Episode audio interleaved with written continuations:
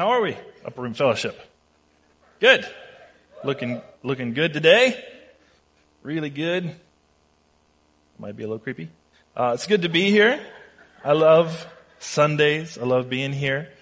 It isn't this building. I love being here with you guys.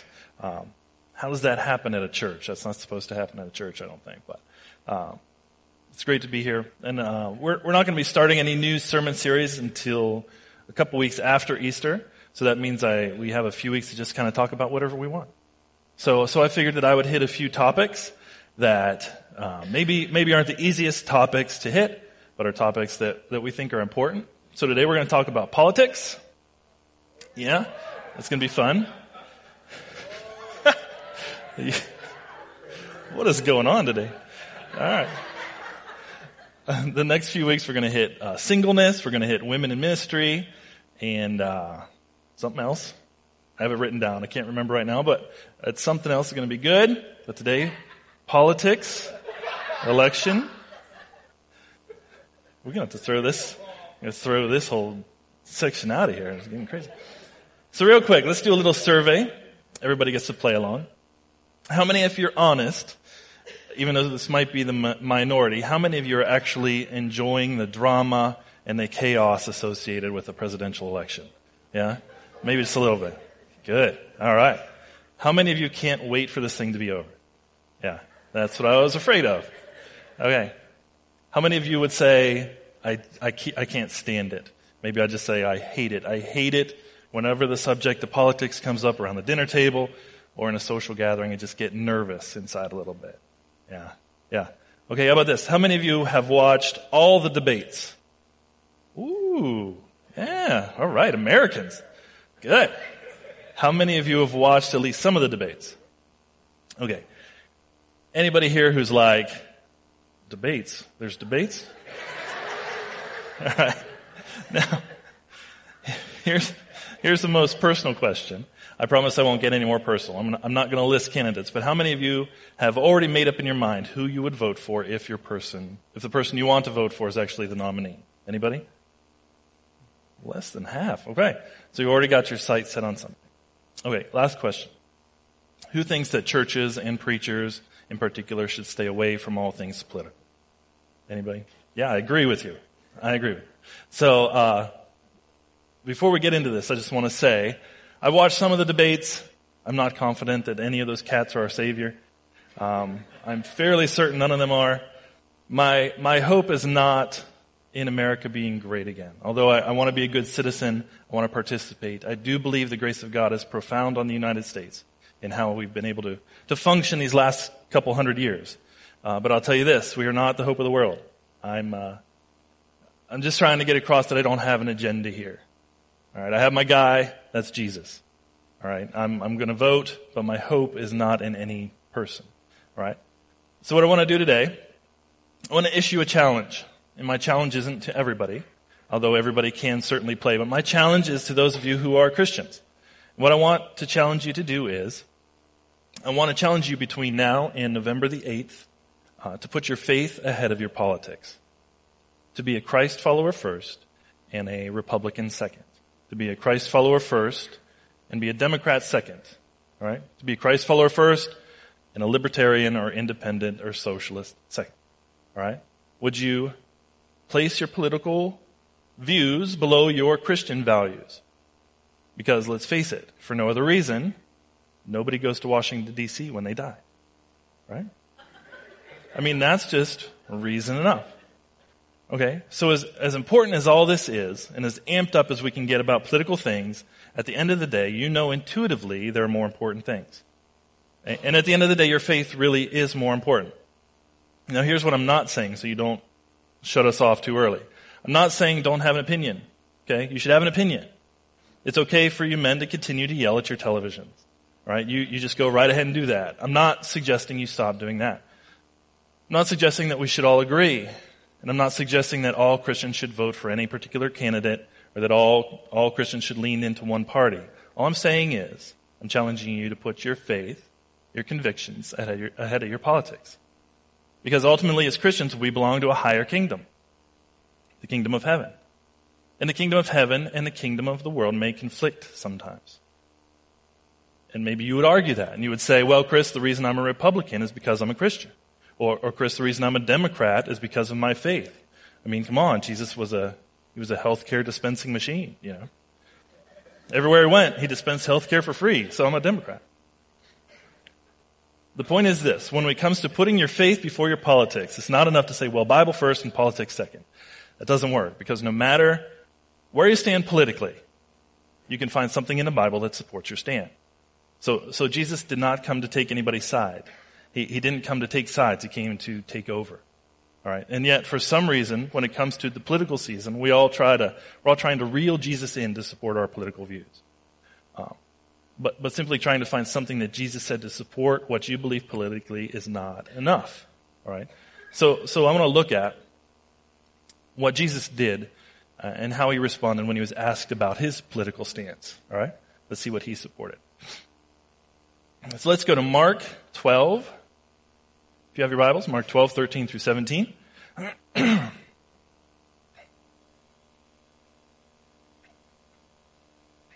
this says,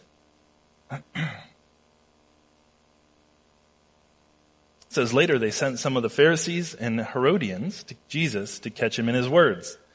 They came to him and said, Teacher, we know that you are a man of integrity. You aren't swayed by others because you pay no attention to who they are but you teach the way of God in accordance with the truth. Is it right to pay the imperial tax to Caesar or not? Should we pay or shouldn't we? But Jesus knew their hypocrisy. Why are you trying to trap me? He asked. Bring me a denarius and let me look at it. They brought the coin and he asked them, whose image is this and whose inscription? Caesar's, they replied.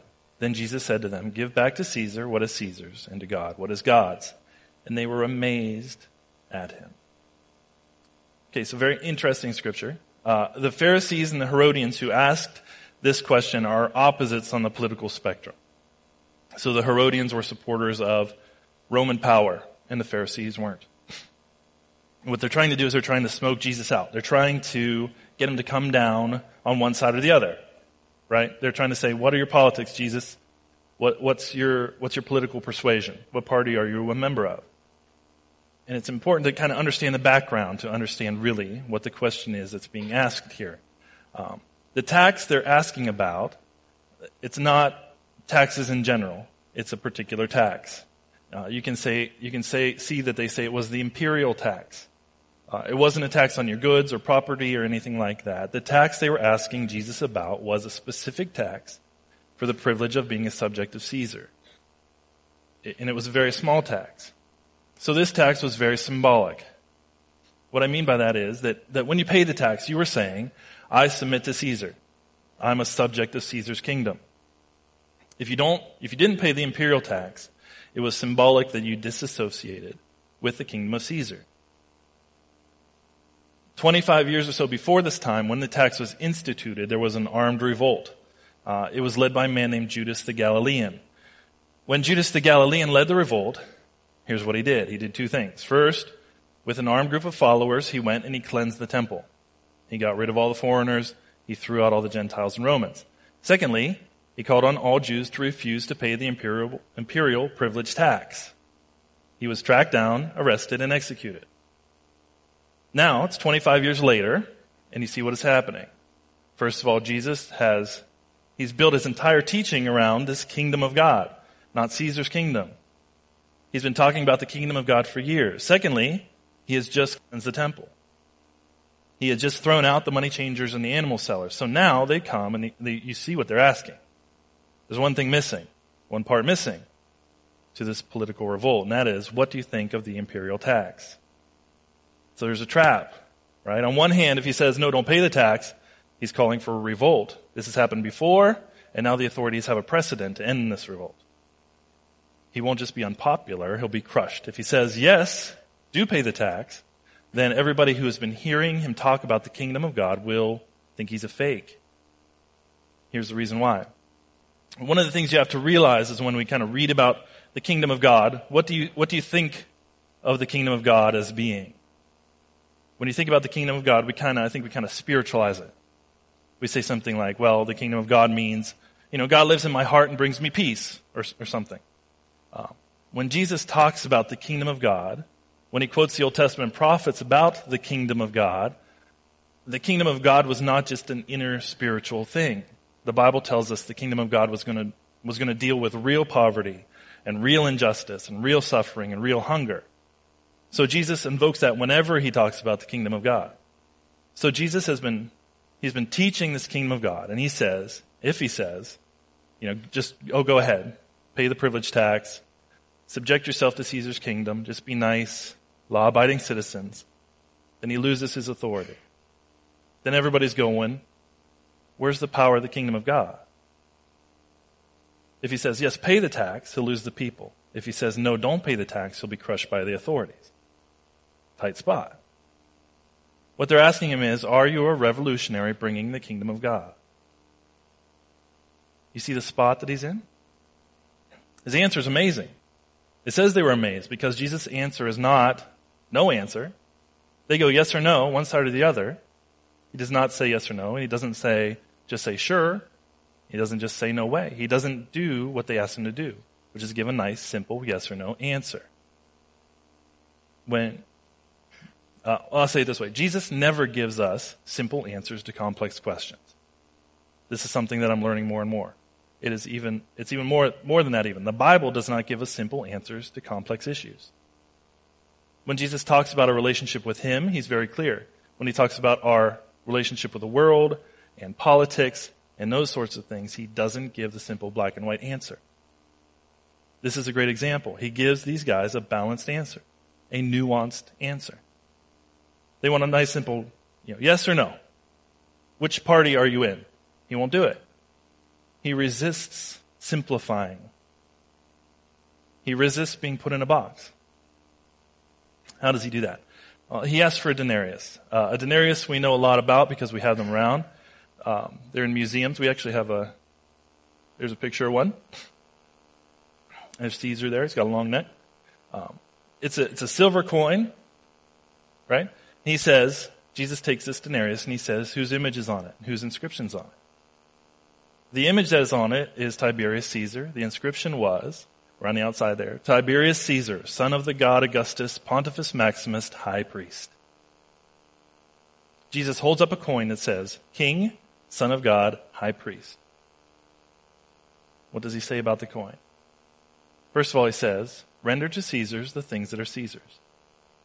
What's that mean? He's implying, give to Caesar only that which has his image on it. Anything with his image on it, give it to him. It's his. They're his coins, it's his coinage. Literally, by the way, it was his money. It literally was minted out of his wealth. It's his money. Give it to him because his image is on it.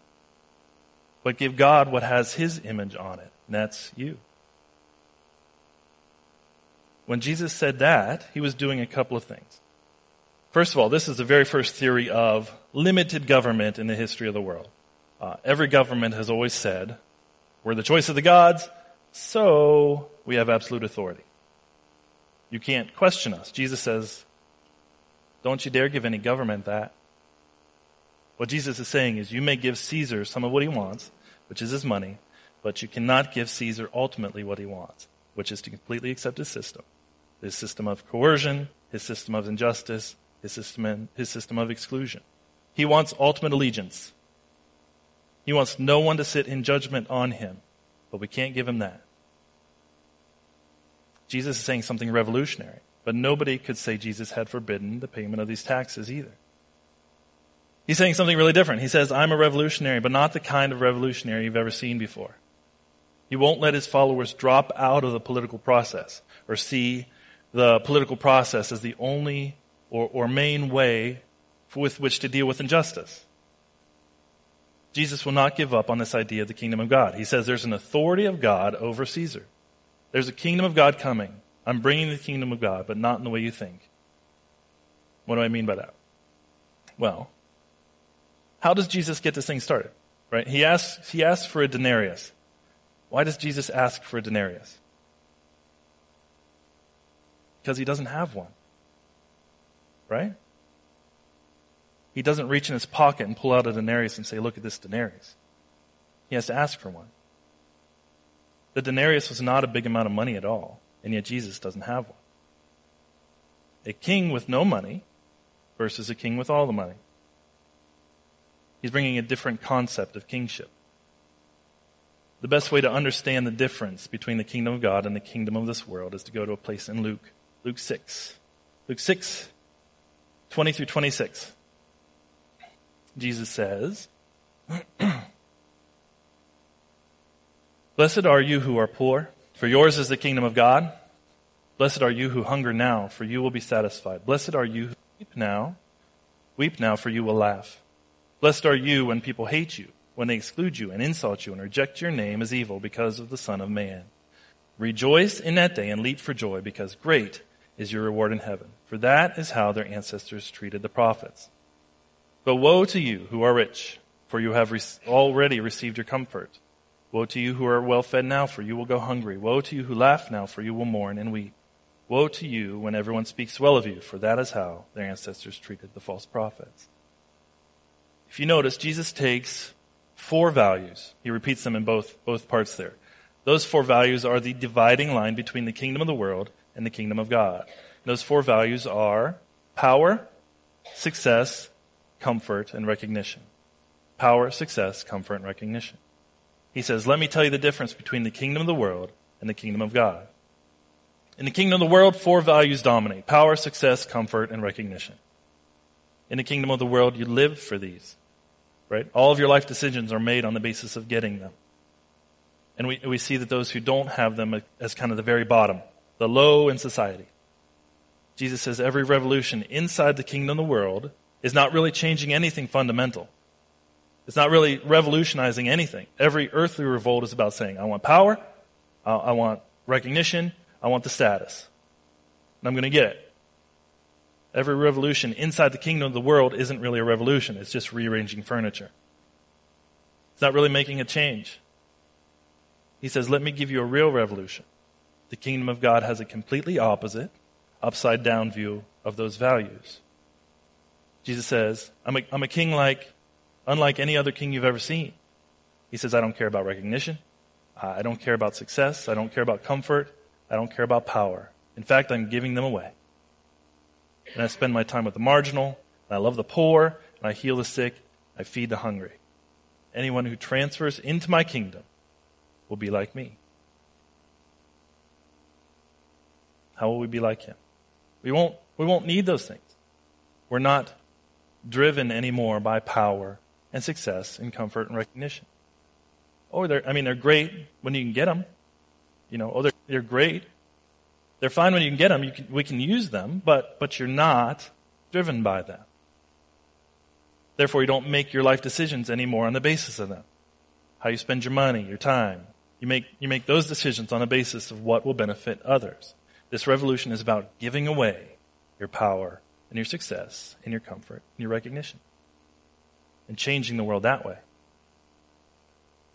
At the very end of Jesus' life, he was in captivity, and so was Barabbas. Uh, Barabbas was a revolutionary. He was, uh, he was a, fr- a, freedom fighter, a literal revolutionary. He was a violent dude.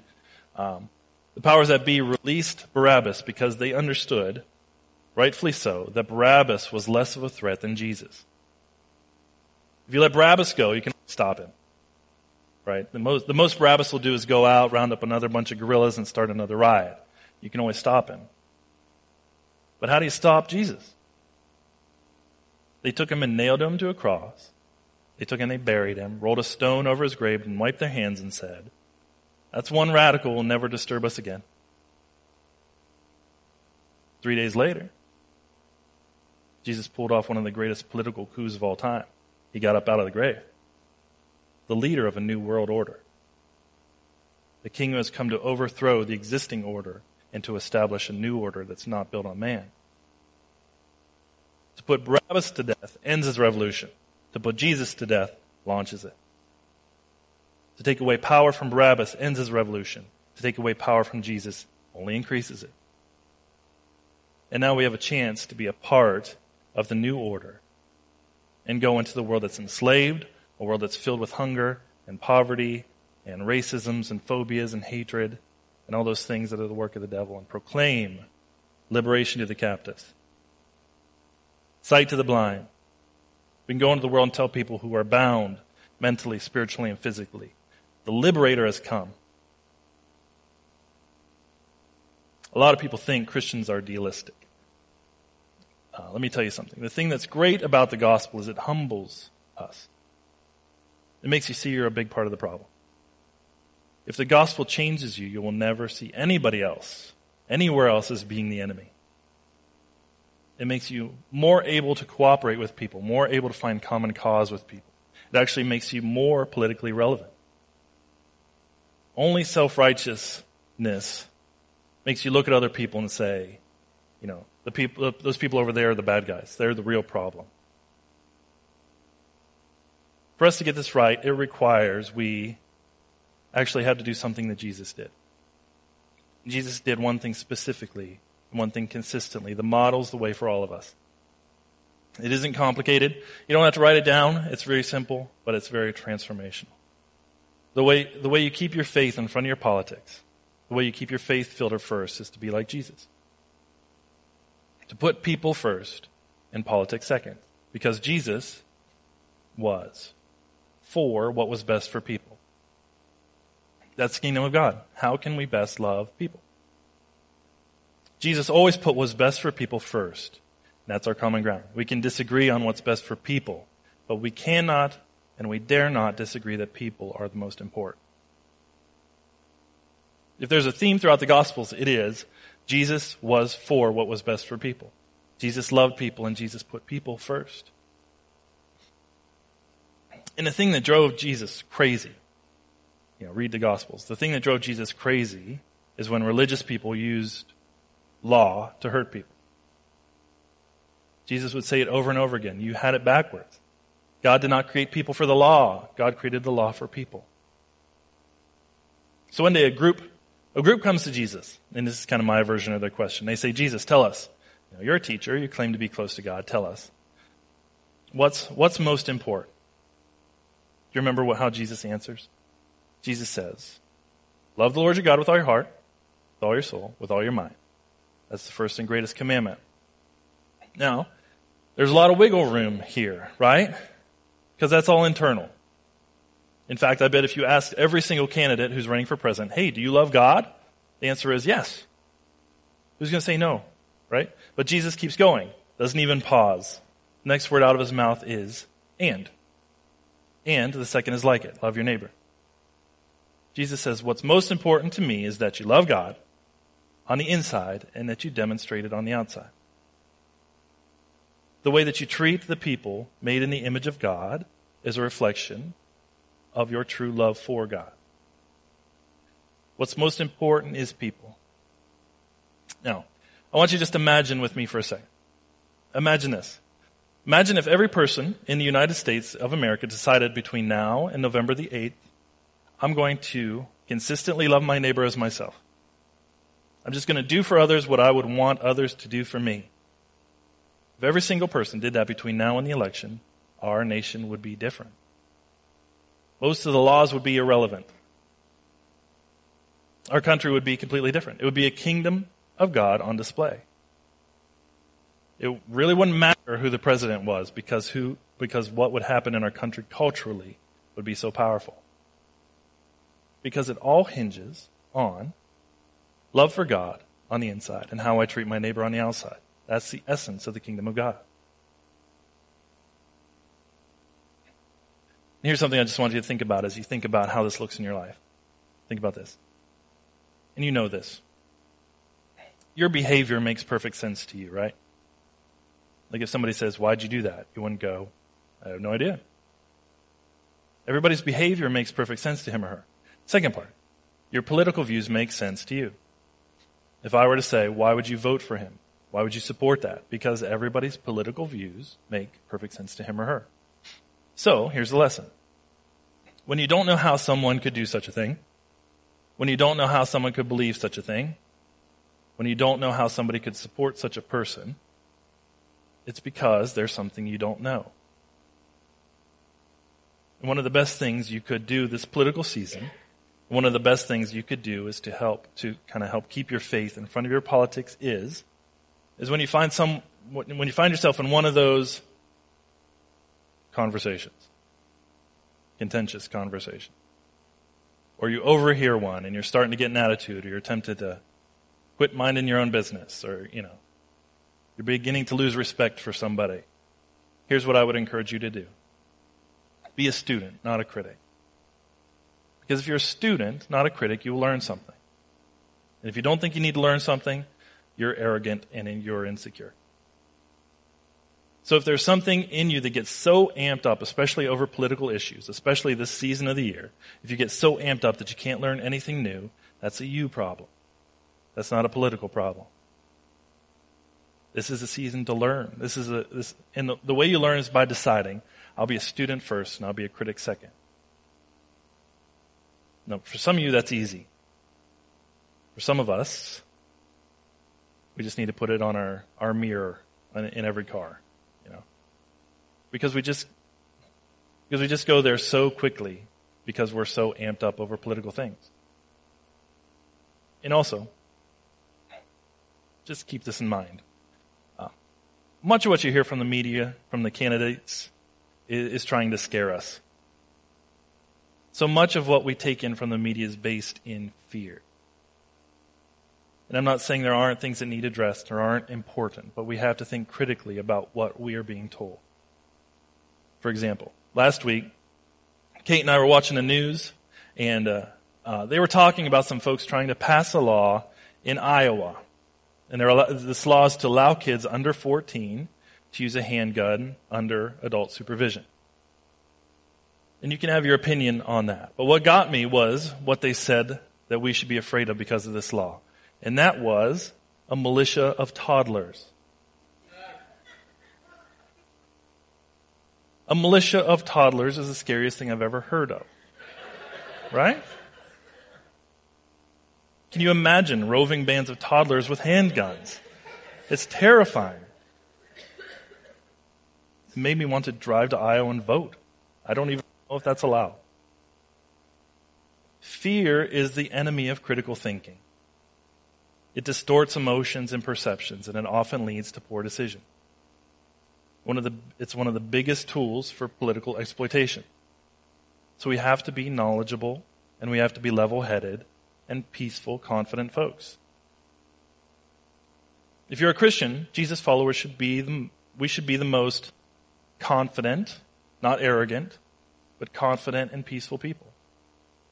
If you believe your eternity is all worked out, you should be confident.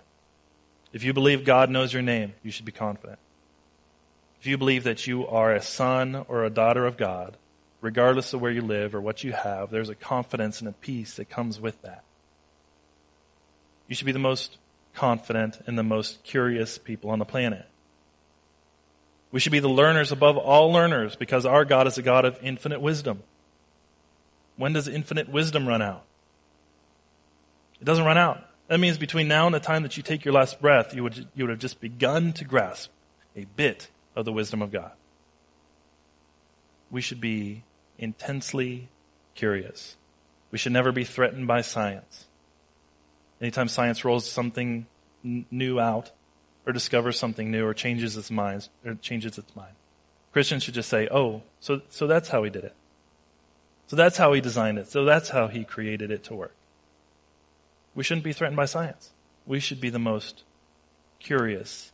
We should be the most composed because remember what we used to be remember what God has done in us, and we remember what we didn't know. And we should be the most compassionate people in the room. And that doesn't mean we don't have an opinion. And that doesn't mean that we don't have a view. And that doesn't mean that we don't believe it passionately. But in terms of our response and in terms of our demeanor, we have an opportunity. Should you have an opinion? Yes. You should have an opinion, absolutely. Should you argue your point? Yes, when it's appropriate, absolutely. Because other people need to learn and other people need to discover what you know that they possibly don't. Should we make a point at the expense of influence? The answer is absolutely not. Jesus said that you, if you're a Jesus follower, you're the light of the world. That you're the salt of the earth. That we have been called to influence people in arenas where we think eternity is at stake. We've been called to influence people so that they can see the world as the world is. And to bring healing and restitution and to bring sons and daughters back together and husbands and wives. I mean, we've been called to do something extraordinarily important. And the way we do that is through influence. So, so listen, never, never, never give up influence unnecessarily. Don't give it up with your kids. Don't give it up with your spouse. Don't give it up with your extended family, people at work, the people in your neighborhood. Never give up influence unnecessarily. And you should never, ever, ever give up influence over a political issue. Please don't give it up over something that doesn't really matter. Your vote matters. Okay, your vote counts. Your opinion, on the other hand, doesn't, they don't count that. How tragic to burn a bridge of influence over something that after the election, all the temperature goes down and it kind of goes away. And then suddenly that guy at work, that lady at work, your neighbor, your family member, they have a need, they have a question, they can't ask you. They can't invite you in because you've lost influence over something that in the heat of the moment seemed like a really, really, really big deal. But a year later, years later, you can't even remember what the issue was. So please, please, please, never give up influence unnecessarily because we as Christians have been called to influence our world. We never jeopardize relationship, especially over politics. And here's why. Because while we can disagree on what's best for people, we can disagree on what's, what's best for people, we can't disagree that people are the most important. So during this political season between now and November 8th, we have an opportunity. If we get this right, we'll have more influence. And if we get this right, we'll all learn something. So I want, so I want you to be intentional about putting your faith before politics. This is our country, and God shed his grace on thee. But we belong to a greater kingdom, and we demonstrate that by putting people first. Amen? Amen. Let's pray. Let me pray for us, and we'll take off. Heavenly Father, thank you for allowing us to live in a country where we can, we can even talk about this, where we have a, a where there's a, a bloodless transition of power, either way it goes. And thank you for your kingdom, the revolution you bring. A, a revolution that thrives on giving away power, giving away money, giving away status. Lord, we thank you for what you've done for us. Lord, you are a, a king who came poor in rags unrecognized. Because you're a king like that, it frees us to live sacrificially. How weird that being free from the kingdom of the world makes us more useful to the people of the world. We thank you for the counterintuitive, off the map answers to your, of your wise son, Jesus. Give us wisdom. Help us to get this right. Help us to especially get it right as a community of Christians. It's in Jesus' name that we pray. And everybody said, Amen.